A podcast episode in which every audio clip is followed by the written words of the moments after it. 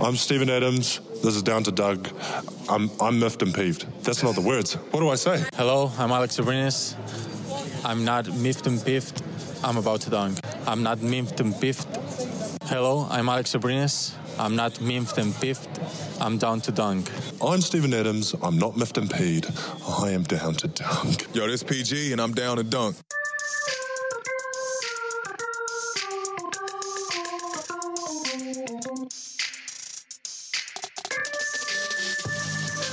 Welcome to Down to Dunk. I'm your host, Andrew Schlecht. We're part of CLNS Media, DailyThunder.com, and Future on Dash Radio. At 5 o'clock Central Time, Monday, Wednesday, Friday. With me today is my good friend, Michele Vera. Michele, what's up? Well, I'm no longer from from New Delhi today, so that's sad. But I got a lot of comments about that. Mm. Even at the draft party, we, there was a guy that came up to us. His name was Ty. And he said when he first heard about that, or when he first heard you last week on the pod, he said, Man, he sounds way more Indian than he normally does. That's a great quote. Which is really great. oh, sheesh. I hope that like no one got offended uh, from that. I've not Um, heard anybody that's been offended. Everybody thought it was funny. Okay. I've heard okay. from multiple people that thought it was funny. So, Okay. um, if you're that's good. offended, I'm sorry, but it was great. Uh, so the draft happened Thursday night, and the podcast that we did after the draft was not all that informative. I don't think.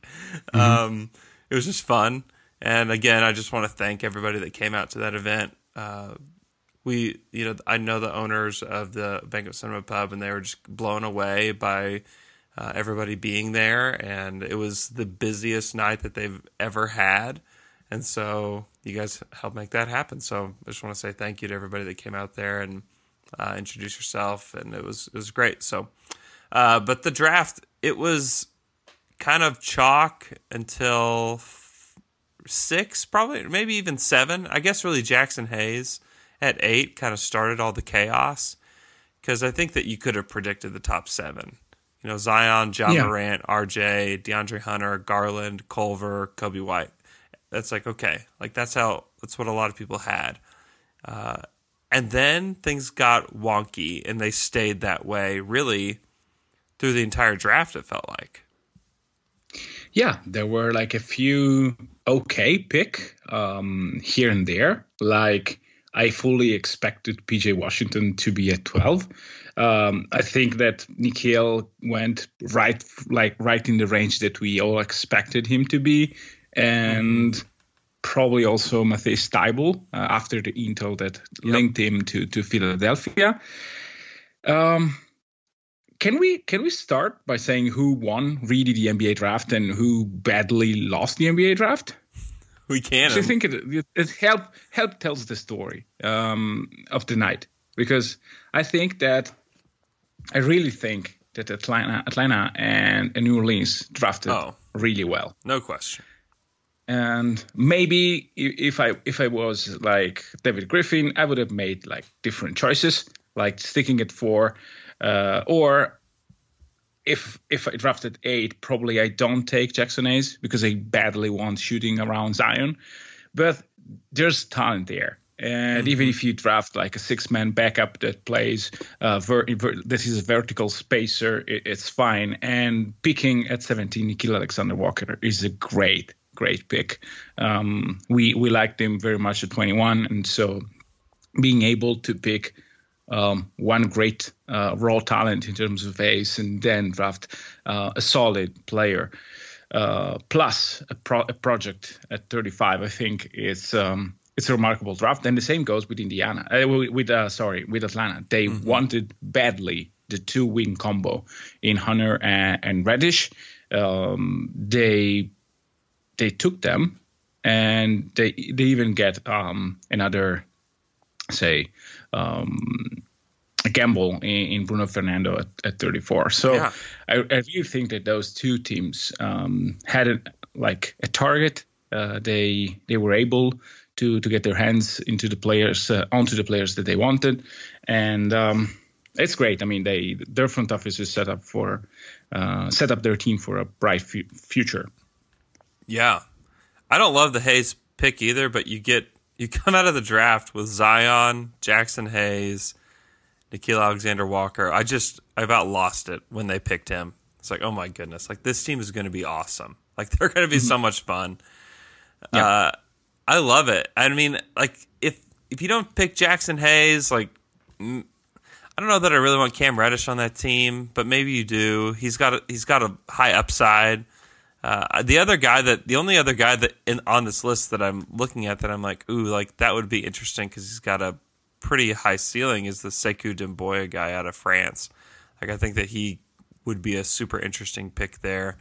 Um, but other than that, like maybe I don't think you take PJ Washington at eight. Like that's not good value at No, eight. no, no, you know. no, Um, and so like I don't hate it. Like you put a super athletic big in a good situation where he's going to be able to grow. Like I don't I don't hate it, and he's with playing with a good coach. So I don't. I mean, it's fine. Like I that's fine. Um, is there any picks that you just did not like or didn't understand? um, like I hate what Phoenix did. Like maybe maybe this will be uh, the thing that in two years when like all all these picks and, and and start of the development will be done, we will we will be uh, remember this as something stupid that we said. But you have six and you have a pretty interesting wing. You don't have enough wings uh, in in any NBA team. Like you, you always can carve space for a wing, uh, Yeah. even if you have um, Miles Bridges. Uh, like Cam Johnson is a wing. Like he's a tall wing, but it's still like uh, a three-four that plays the three essentially on offense, but he's not able to play any defense. So you say this is a four. Um, and like you have six. You can you can pick culver. You can pick an extra ball handler that that can comes in hand. Even if you don't like coby white then but, but let's say that you are six and you want and you can draft culver. Why? Why you trade back? You get um, a player that you have to extend in Saric. It has talent. Uh, don't get me wrong, but he he probably he's a 10 to 12 million player this season, Yeah, like something like that. I don't think that he gets more. Maybe they will give him more uh, since they traded for him, but uh, but but in Minnesota he would have gotten like 10, four for 40, something like that. And you get 11. And when you are at 11, you draft the, the guy who is a sure thing. Okay, that's fine. He will shoot it, but has little to no upside. Like, even if he shots 40% from three and scores 12 points a game, 13 points a game, even 15, that's all you get. Like, you cannot get more than that. Do you value that? Great. But if you draft like that, and you you you basically waste the pick uh, in the teens for that, I don't think it's a it's a smart choice. yeah, Like again, maybe he will surprise us and he will add ball handling skills, and maybe he will um, improve his physical condition and be a serviceable defender. And maybe the pick and roll with Ayton will work because he has so much space now that that he can murder other people. That's that's fine. But I- mean, it didn't work with Ryan Anderson and he's a great Right. shooter as well. And he was he wasn't able to stay on the court. So I don't know. I- it it it's it's strange. I wonder if they've been spooked by the way that they've drafted in the past. You know, they take Josh Jackson, who's a super young guy out of college. He's they basically can't give him away right now because he's going to make eight million bucks next year, and so Dragan Bender, Marquese Chriss, swings for upside. They're both basically done. You know, and so I just wonder if their owner's gotten spooked and is like, okay, we're not doing this upside swing anymore. Like, get me a guy that can play now. You know, that wouldn't surprise me if that was the conversation. It's like, okay, well, Cameron Johnson can shoot it, you know, really, really shoot it. You know, 45% on six attempts per game. Like, okay, that's our guy. Go get him. I don't care. Um, Yeah, but it's Yeah, those so. it's those kind of you know big swings that keeps your franchise a losing franchise. You know, when you can't stay grounded and make good picks and make picks that make sense or make, you know, the right pick there. Those are the things that keep your franchise just floundering. And I I don't see a a path to Phoenix being a great team soon. You know, I just don't see that. And tonight or Thursday night solidified that for me. Yeah, but suppose that you want to do, uh, as you said, like you want to solidify. Um, you don't want to to draft high risk players. Um, there is something to be said, though. We kind of knew in the draft draft process that Chriss and um, Josh, Jackson, Josh Jackson weren't the highest character in the draft. Yeah, yeah, yeah. Like you know those stuff. Yeah, we for know. sure. We know before. We we knew, and we we are not in the loop of interviews and stuff like that. But you heard, Mm-hmm. uh, we heard something like that. So there there is a way to to like to say that. Well, if you don't want to to draft those guys, you you can still get upside without. Like for example, Fox didn't have any of the red flags, like none, and you could have drafted him. Um, like there are other players at 11 that fits the mold of being sure things. You can you can try to get different combination for the number six. Like cole boston. Boston is like they want to get the wing another wing mm-hmm. surely. And get like 14 and 22 and you draft like a guy like Nickeil Alexander Walker at 14 that's Yeah. not high but still okay. And then at 22 you can draft exactly as Boston did Andrew's favorite Grant Williams. Mm-hmm. Sure things smart players uh, players that can contribute player that have upside because Grant Williams didn't shoot the ball particularly well, and shooting is something that you can learn, especially if you have a good touch.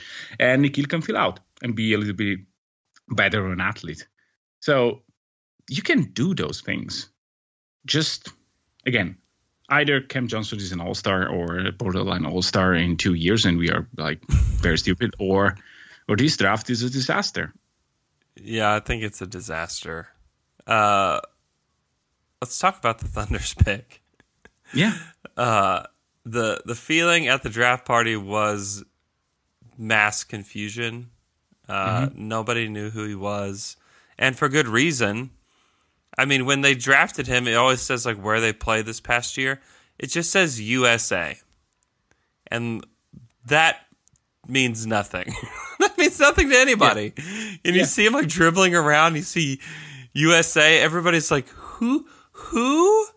Uh, and then like you're reminded, like if you watch the jump, like the, his story's been told. It was told in October about how he was going to do an internship with New Balance, make a million bucks, basically a sh- some kind of shoe deal with them, and he worked out, and apparently he worked out with Mike Miller all year, and just worked on his game, and so no one's seen him play in a year. Seen him at the combine, cool, but you haven't seen him play competitive basketball in you know over a year. Before that, it was high school basketball. So like, there's really not a lot to go off of, except for workouts that these teams have had, the combine, and from what Royce said, that when Herro and Cam Johnson weren't available, and they weren't available anywhere near where the Thunder were picking, they decided to trade back, pick up an extra asset, and choose Darius Bazley. And uh, he's an interesting player, and um, he's a mystery in a lot of ways. So, but McKelly, what have you? Tell us what you've learned about about Darius and the kind of player that he is. Yeah. Um, so first, first and foremost, we have to remember that he was the number four, so the fourth power forward in the ESPN rankings out of high school, behind Zion Williamson and a few other guys that um, Naz Reid and Jalen Smith, who I think is still at uh, at Maryland. Um, so he's a pretty pretty high uh, high school recruit with a 93, which is like kind of good in terms of um, recruiting. He's a five star. So you have the pedigree there. Um, I think uh, uh, back back to what you what you said is yeah, I, I think that what Roy said can be part of the explanation, especially with Herro. Um, they they needed um, they, probably they wanted uh, a shooter out there um, to, to draft, and and they didn't, and so they decided to trade back. Uh, but there is another. You, you can look at it from a different angle. I mean, what if you want to draft Bazley all all along, like, and you want to put around voices so so that no one sees that you that you have your eyes onto him because the draft is also a play like a chess chess game mm-hmm. uh, because if the Spurs or someone really wants him and they know that you are drafting him, they will probably try to take the pick before before yours. Yeah. Like Memphis had no no interest clearly in um, in him. They wanted Clarke, and probably this is why they they trade the pick or or something like that. So there is this um, this factor to include, and so I, I, think that the strategy of the Thunder to to keep things super secret help help them uh, getting ba- mm, getting Darius Bazley. Mm-hmm. And regarding to his skill set, like we during the draft process, we were we searched uh, through intelligent guys like so IIQ, uh, good kids uh, with the potential to be a shooter or already shooter mm-hmm. that can do multiple things on the court and that can be versatile enough to play maybe two positions, uh, either offensively or defensively. And probably the other trait was it's better if they can play right now because mm-hmm. I mean it could be it could be great. Well, I think that OKC got four out of the five. I don't think that Bazley will be able to play right away, but yeah. maybe he will surprise us. But he fits the other things extremely well. Yeah. Like I saw him moving very fluidly on the court. He's a guy that can really dribble. He can create his own shot. He he is kind of a creator on the court. He wants to have the ball in his hands to pass the ball to others. He can lead a transition. Again, we saw glimpses of that, not sure things. We didn't see him uh, doing that over and over again like other prospect. Um, but but you can see that this guy searched for the pass. I remember one one action that he did at the combine where he beat his man out of the dribble then faked the shot and delivered with the back with a behind the back pass uh, a perfect ball to to the center who i don't remember who who he was that just had to dunk it because it was completely open. Yep. so again, you don't want to put too much stock into that, but in the same way, you want to notice that this is something that this guy wants to do. And at six, at six nine with a seven wingspan and a frame that seems able to fill, you have something. Mm-hmm. Like the the upside with this kid is is huge. And if you don't have a sure thing for next year, and you you want to to play, as Brett Dawson said many times, you want to play the basically you want to work in two timelines. One, be competitive now. Two, be competitive 10 years from now. Then this is a pick that that really goes into that direction because maybe he will be able to play right away. And if he does, it's a great pick. Maybe he will be ready in three years and he, he will be very good in three years. And that works as well. Mm-hmm. And if if these guys can play, they play early. Ferguson played early. You know, yeah. I don't yeah. think anybody expected Ferguson in year two to be the starting shooting guard. Also, we didn't expect Andre to be out all year, but still, like I don't think that anybody expected that. And for to, him to have like a successful year, uh, he had ups and downs, sure, but I think that you would call the 21st pick in the draft, that was one of the youngest guys in the draft two years ago, starting. Uh, it's a successful season, and we don't know. I mean, to, it, to anybody that acts like they know, that one way or another that this is either the greatest thing ever or a bust. Like, I'm sorry, you don't know. Like, we don't know about this guy. We just don't. Uh, and there's a lot of wait and see. Like, what does he look like in summer league? I think the deal can't be completed until July 6th, and so I think that they will try to process that paperwork quickly so that, that he can play in most of summer league. He may miss a game or two, but my guess is that they're going to try to get him in and get him run. Same with with Dort. I don't really know what the what the holdup is with Dort on the announcement of the two way deal, but it'd be very strange for that to be reported and to be completely inaccurate. We can Yeah. talk about him in a second. Yeah, no. Givony, if Givony reports something like that, it is a, it is a sure thing. Yeah. like he doesn't do stuff like uh, he's not he's not the guy that, that throws out there hot takes. Uh, Right. Givony is he, if he tweets, it's it's almost like Woj. It's it's basically Woj. Yeah, it's yeah, it's he's business only, and he's not trying to get out ahead of people. Like he's just putting information that he has out there. Yeah, know? exactly.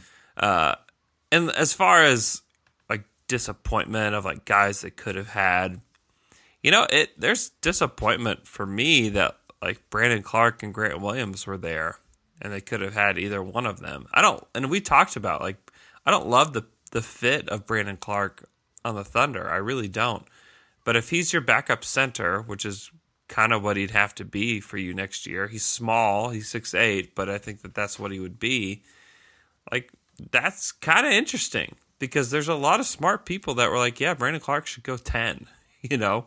Yeah. Um, you know, Minnesota should take Brandon Clarke. He's a perfect fit there and he slides. Uh you also have to know like there's a reason that these guys slide too, you know. Like there's clear reasons why these guys weren't picked where they are. Uh, and then our guy Grant Williams or my guy, I guess. I don't know if he's your guy or not. Yeah, I like him, but um, I I understand the, the the feeling. You have two guys that should be ready to play, and that could have played next season because if you if you don't get a center like a backup center, and you basically you think of your big rotation with Steven, um, Jerami, and uh, this rookie that can play with both. Probably both can play. Um, at the at the four or at the five. Maybe Clarke and, and Steven is a bit of a non-shooting duo, but you can probably work out, work with this. Um, so they could have like a, a legit playing time to give them. Um, But I want again, I, I don't think that they were sold into the um, the shooting part yeah. and for both, Sure. and they weren't sold in the probably in the ceiling of these guys. Uh, you can argue that both maximize their talent in the co- at the college level because the space i- is what it is, and so you have more time to be a weak side uh, blocking monster. Uh, because the the way uh, that college like college senior play in the league, uh, it's it's different. They really know the college level by then, and they go against kids, and so it's it's hard to judge them and to see upside because you can you can you can say, um, well, Brandon Clarke will never have a season like the one that he had because a Gonzaga never forced him to guard five in pick and rolls. That was Hachimura's job. Yep. Um, you can say that the shots that that Gonzaga gave him were perfect because Gonzaga had two great shooter uh, in Nor in Norvell, uh, who was picked by the Lakers. By the way, good pick. Um, I think he signed there as an uh, a two way or something like that.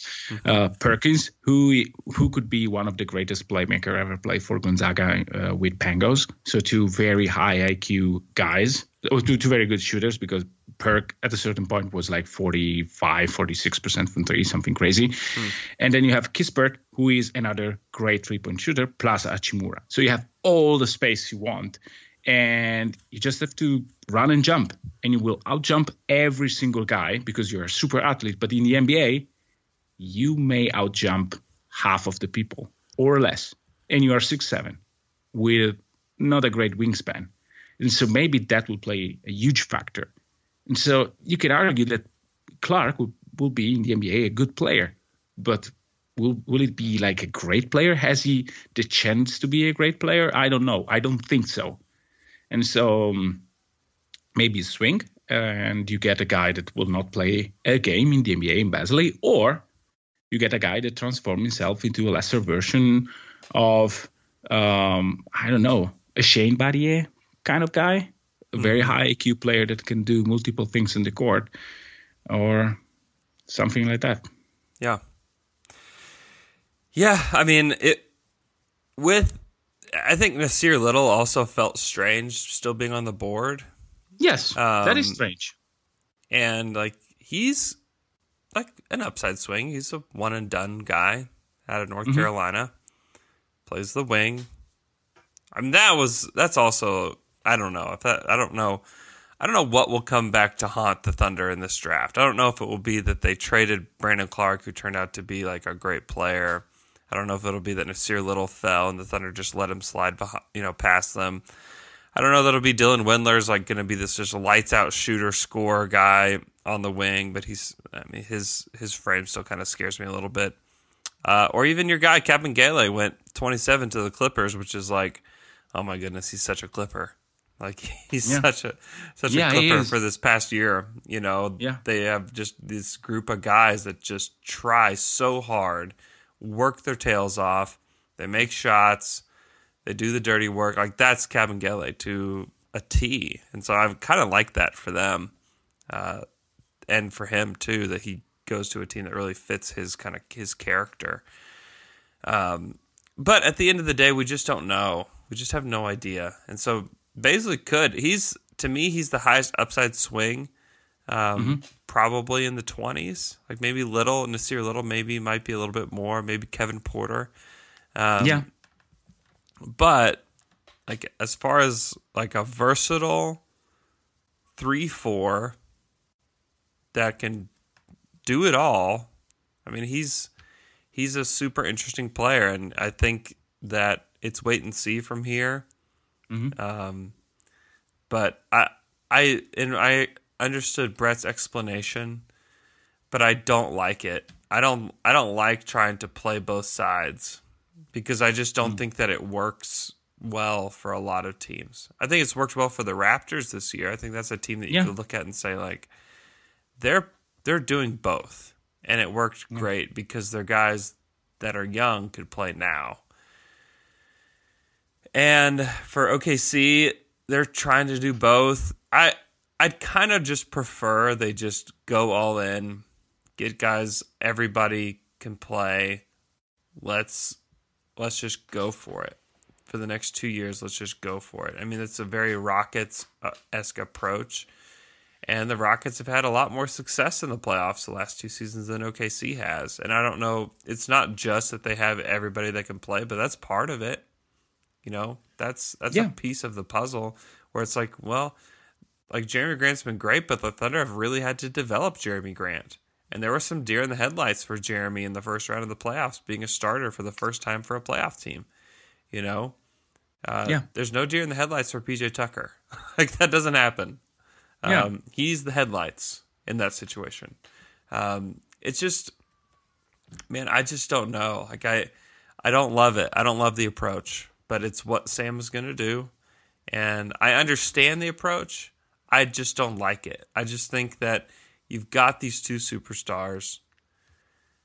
Let's maximize what they can do over the next two or three years, however long they stick around. Really, it's really it's going to be Paul George will determine the length of this. I've been saying two years just because I just don't know if Paul's going to stick around past two years. He might.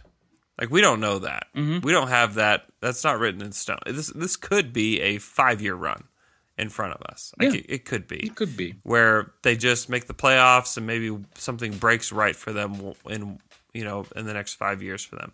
We just don't. I don't. I don't know that. My assumption, I think the the smart assumption is that this run ends in two years, and that they try to do something, you know, resembling a rebuild on the fly. But and maybe and Sam is probably protecting against that being a five year process right now by getting guys like Ferguson, Diallo, Bazley, maybe just keeping Steven Adams, you know, maybe keeping Jerami Grant and bringing him along, and like by the time you get to you, you know, three years from now, you've got guys that are in their early to mid twenties that can play.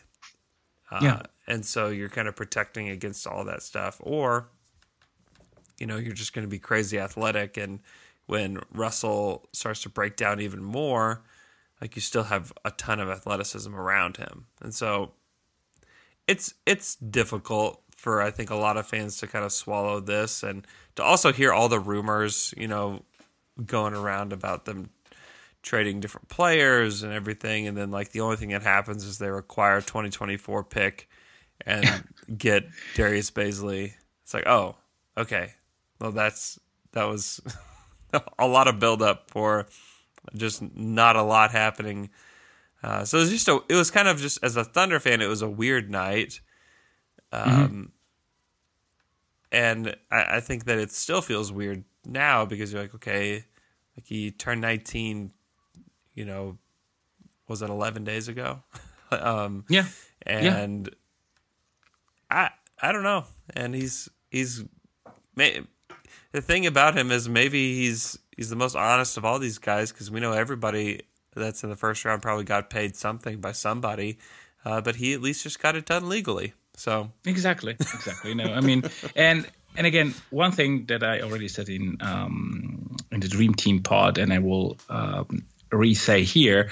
Uh, I mean, the the maturity of this kid seems something that you don't get from a 19. I I wasn't that mature at 19, I can tell you, and I I was a like I was a good student. So, uh, like you, you, you can get uh, something out of this. He was, he was taking, he was talking about how he changed his sleeping habits, how he changed his diet, how he decided that um, instead of having a college, uh, full college year, since he wanted to play in NBA and being a successful player, he decides to take the route of having professional trainers all around him helping him to be a great player. mm-hmm. Do you know who took that path? Well, like two years later than Bazley, Hmm. all the Philadelphia players, the one that succeeded, except for Markelle Fultz, who is a troubled guy probably. Yeah. So Ben Simmons played in college and then take a full year off and come back as a different player. Uh, Blake Griffin did the same for kind of injury reasons. yeah, But what they did in the end was you take a year off, you don't play a single game, a single professional game, and you just work on yourself and you build from there. I mean, I I saw Bazley play in summer league. He was in perfect shape. He was he was fast, quick.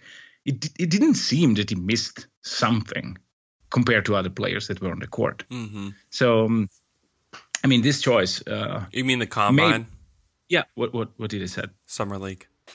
Yeah, no, combine. Sorry. Um, or maybe uh, I'm just a wizard and I already saw summer league. I know. that's that's very possible. I'm not. I think Yeah, the maturity point is a good one because I think that you can look at his situation and mistake everything that happened for immaturity. Like Yeah. you attach somebody to Rich Paul, and I think people begin to think something maybe that's not there about them. You know, Terrence mm-hmm. Ferguson is another guy that Rich Paul is an agent for, and so Yeah. it doesn't mean everything for everybody. Rich Paul has caused trouble for big time guys, not trouble, but like he's he's going to stir stuff up. He's going to get what he wants. He's going to push, push, push until he gets what he wants. We saw that with Anthony Yeah. Davis, and it leaves a bad taste in your mouth. Yeah, Um, but stop for a 2nd mm-hmm. Suppose that you want to get uh, a really cool job and you pay someone to get that Yeah. for you. Mm-hmm. Don't you want a guy like that to be your representative? Oh, absolutely. Somebody asked the question. Uh, we didn't actually answer it on the Fry Pod, but we talked about it afterwards. Like, if you were to ask, if you were to have anybody represent you in the NBA, who would it be? I was like, Rich Paul, 100%. yeah. so, and if you're Rich Paul, you probably pick hand pick players. Yeah. You don't you don't get anyone. Um, I think that goes two ways. Of course, if you have a high potential guy that comes to your door, you probably do it n- nevertheless. But like I I don't I don't think that having a Rich Paul uh, agency means anything except that you will have someone that that get you whatever you ask him to, which Sure. is which is I think uh, good. Well, we'll see how the Anthony Davis thing pans out in Los Angeles, but he wanted that that team, and he got that team. Maybe four years, four months later than than the ideal timeline, but Mm-hmm. Yeah. Well, like you get Rich Paul, you do this internship at New Balance. You say you're going to play in the G League, but then you don't play in the G League. Like I think that you could take all those things and package them and say this kid's immature, he doesn't know what he wants. You could throw all that out there and it, I don't think that it's true, but I think that you can for you can take everything that happened with Darius over the past year and create a narrative of he is immature and let me tell you why without knowing the kid, without knowing anything about him or his family or anything like that. I think that you could construct something that makes him look not so great. Um, but it's just not true. And so I think it's a good point to bring up. And it's nice that you have people that actually have, you know, been close to him and know him, or at least know people that have known him. Um, I think that's good because I I think that the the storyline, the narrative, the the path that he's taken to the NBA is so strange that I think that people don't know what to think about it, and that you'll try to construct whatever you can around it to make it make sense for you. And so, I think it's nice to know that he does have maturity, a, a good maturity level. That he is the diet is so important, sleep is so important that he's getting that at 19 is huge because there's a lot of these guys that are 19 years old that like still just eat McDonald's every day and and just do whatever they want because they have such a high metabolism. Well, that that'll catch up to you. You know, catches up to all of us. Um, yeah, yeah. I had like horrible sleeping habits uh, when I was young, and, and that was toxic. And still, I changed it like a little bit later. And maybe food habits, I didn't change it as of now. So, Mm-hmm. Right. Uh, I mean, uh, so know. I mean, Yeah. like like I know that uh, like not drinking beers and or uh, not drinking, not eating too much meat or trying to balance with the fat and the, and the like. I, I know those stuff, but yeah, so um, I'll try to control it my way, not following a real diet, and and so and I'm 30, so for a for a guy like him to be able to do those things, uh, and don't think that every NBA player do that. Don't No. think that it's it's No, no, no, it's, no. it's it's truly wrong. Um, I don't remember who said that to me. Probably my my guy when I did the podcast with uh, Riccardo Fois uh, last summer, Mm-hmm. I think it was he told me like there is a difference between say things and actually do things. Mm-hmm. and like there was many people say yeah i know. Uh, yeah i know that those stuff should be done but talking is one and doing is completely different. And it was like then mentioned to me sort of privately that Rui Hachimura was a guy that do those things uh, at since, since he came to, to college. So since he came, yeah, so to, to college. So I mean, it, it's hard to find kids that that do that at 19, and so um, I think that, that there's value there. And back to what you said about OKC and the needs and blah blah blah. I do think that the the main need for OKC is to be healthy for the full season. I know Sure. that it's stupid that you and you don't probably It's not stupid. you know no i mean but it's it's yeah health whatever. Uh but but it is like that. Like take james harden out of the rockets or like cut his production in half. Mm-hmm. they they don't get out of the first round. Like mm, absolutely sure of that. Take curry put him on a bad ankle and let them face a good team like cleveland. Guess what? They don't win and they almost lost against uh, the thunder. And he was kind of back and he didn't have didn't need surgery paul george had surgery one week after the season so if you think And then that- again, a and then month again- later. Exactly. And he will be probably ready by Christmas, uh, f- full 100% back. So they need to be healthy. And they need to have a season where their stars like have a balanced season where maybe they play 60 games, uh, sorry, 70 game instead of 82. And then maybe Steven goes into some load management. And like we need that way more than we did than we need Tyler Herro on, or Cam Johnson. Those are Agreed. great. Like maybe we are we are sitting here talking about uh, how much help we need from the one uh, from the wing uh, or for a draftee, and then we see that two guys that were sitting were, were sitting the um, uh, bench of OKC for the entire season, named uh, Burton and and Diallo, are summer league sensation, and next year they will play minutes.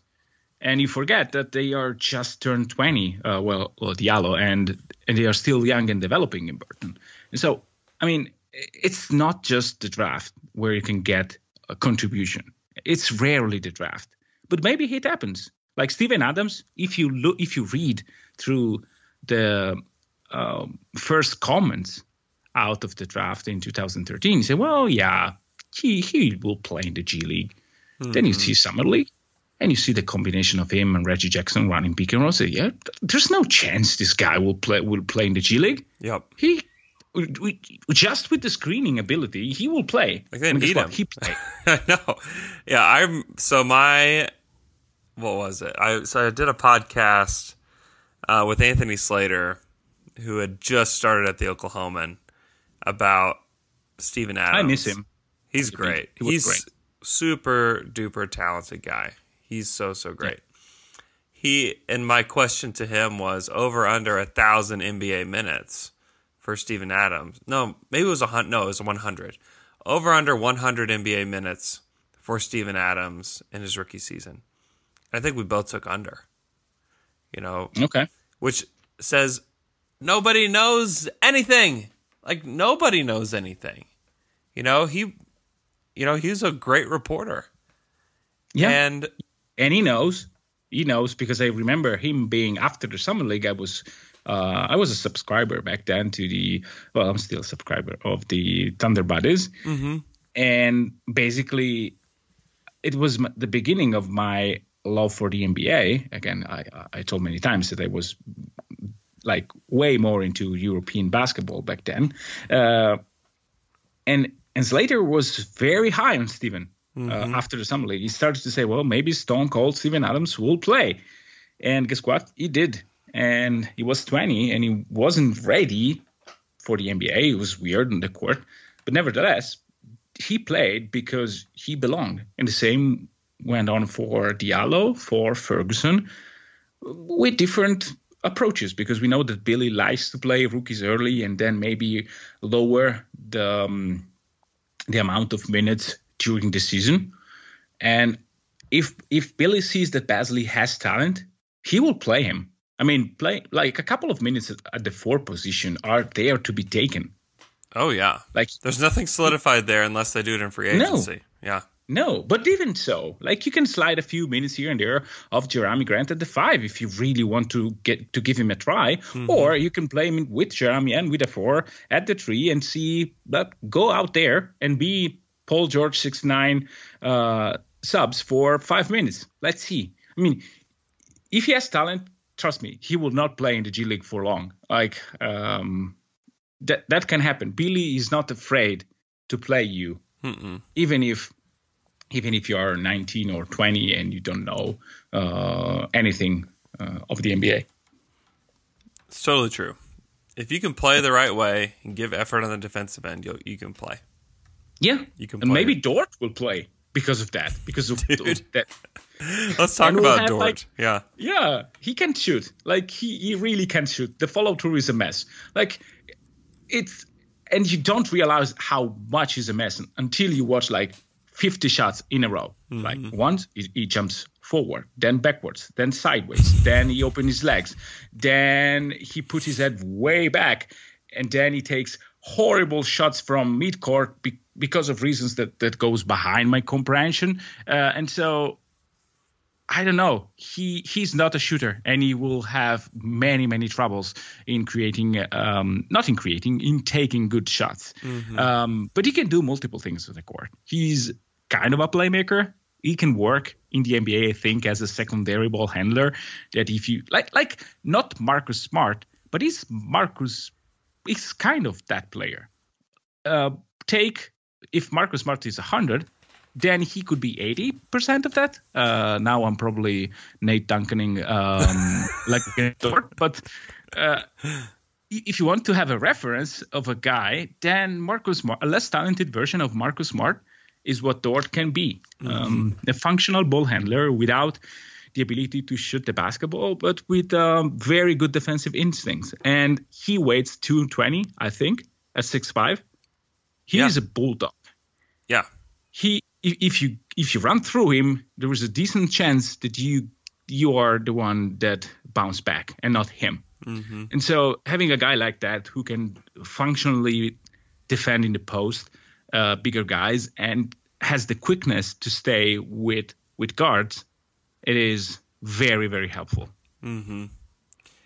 Yeah, he's he's interesting. ESPN had him as a five star. Rivals had him as a four star. Twenty four seven Sports had him as a four star uh, recruit. Uh, he lived in Canada and then played at Arizona State. He's a he's super interesting too to me. He's high upside. He just turned nineteen, April nineteenth. No, he turned twenty. I'm sorry. He turned twenty on April nineteenth, so he's young but he's gonna defend. And he was supposed. I mean, he was mocked by a lot of not. He was in mock drafts, um, and in the twenties. Yeah, ESPN had him in the twenties throughout the entire it's- process. Yeah. Maybe in the last few weeks, uh, they saw that the buzz around him was not that that that great, and so they downside him. But if you look at the top 100, which is what scouts think about players, Yeah, then he, he was in the 30s i would get i would say I, I don't remember precisely but i mean he at a certain point he was linked to the thunder because of because of the defense at 21 yep, and then in the last week he said well maybe second rounder because no one had buzz around him and he ended up undrafted which, which is for like it's not that Dort changed in, in the two weeks. It's just that other players probably killed in wor- uh, killed it in, in workouts, and they had better. Um, maybe teams had a- better look at them, and Dort maybe didn't shoot the ball particularly well, or he shoot mm-hmm. horribly in the workouts, and so, and then you say, well, maybe I don't want to get into him because of that, and and you take other guys, but he's the same player, and to get a two way, I think it's it's good. Again, you don't have you, you likely don't get anything out of two ways because this is the deal. But maybe you get a Danuel House, or maybe you get um, who was the the name of the Knicks guy? Um, I don't remember. I know. They're still there? About. Yeah, I can't think of I can't think of his name either. Well, anyway, I'll try to look it up uh, while you while you talk. Yeah, Dort. I, I like the. You're, you should kind of take a swing on Dort to see if he can be a guy that can that can play for you. And he defends. He's a very Thunder esque player. He's six foot four. He's got good length. He can. He's It's gonna. Alonzo Trier. Sorry. oh, Alonzo Trier. Yeah, yeah, yeah. Yeah. Uh, he's gonna compete, and that's what you want. And he may be a G League player for a year. He may play for the Thunder some. Like, I would guess if Dort was on the Thunder last year, they would have given him a try. you know, like if that Yeah. kind of guy was on the team, like okay, like we need a wing, and let's see what you can do. And they're gonna try to reshape his shot, and if he can end up shooting it, it's a steal. If he can't, then maybe he's a minimal role player on an NBA team. And like if you get that, that's great. Um, okay, we got to go. Thanks for listening to today's podcast. You can follow Michele on Twitter at Mikey Barra. You can follow me at Andrew K. Schlecht. You can follow our podcast at Down to Dunk. Thanks so much for listening. We'll be back with another show on Wednesday with Alex Spears. Things are just starting to heat up with NBA rumors and whatnot. Uh, we'll talk about possible Steven Adams trades and stuff like that on Wednesday, so look forward to that. And uh, we'll talk to you then.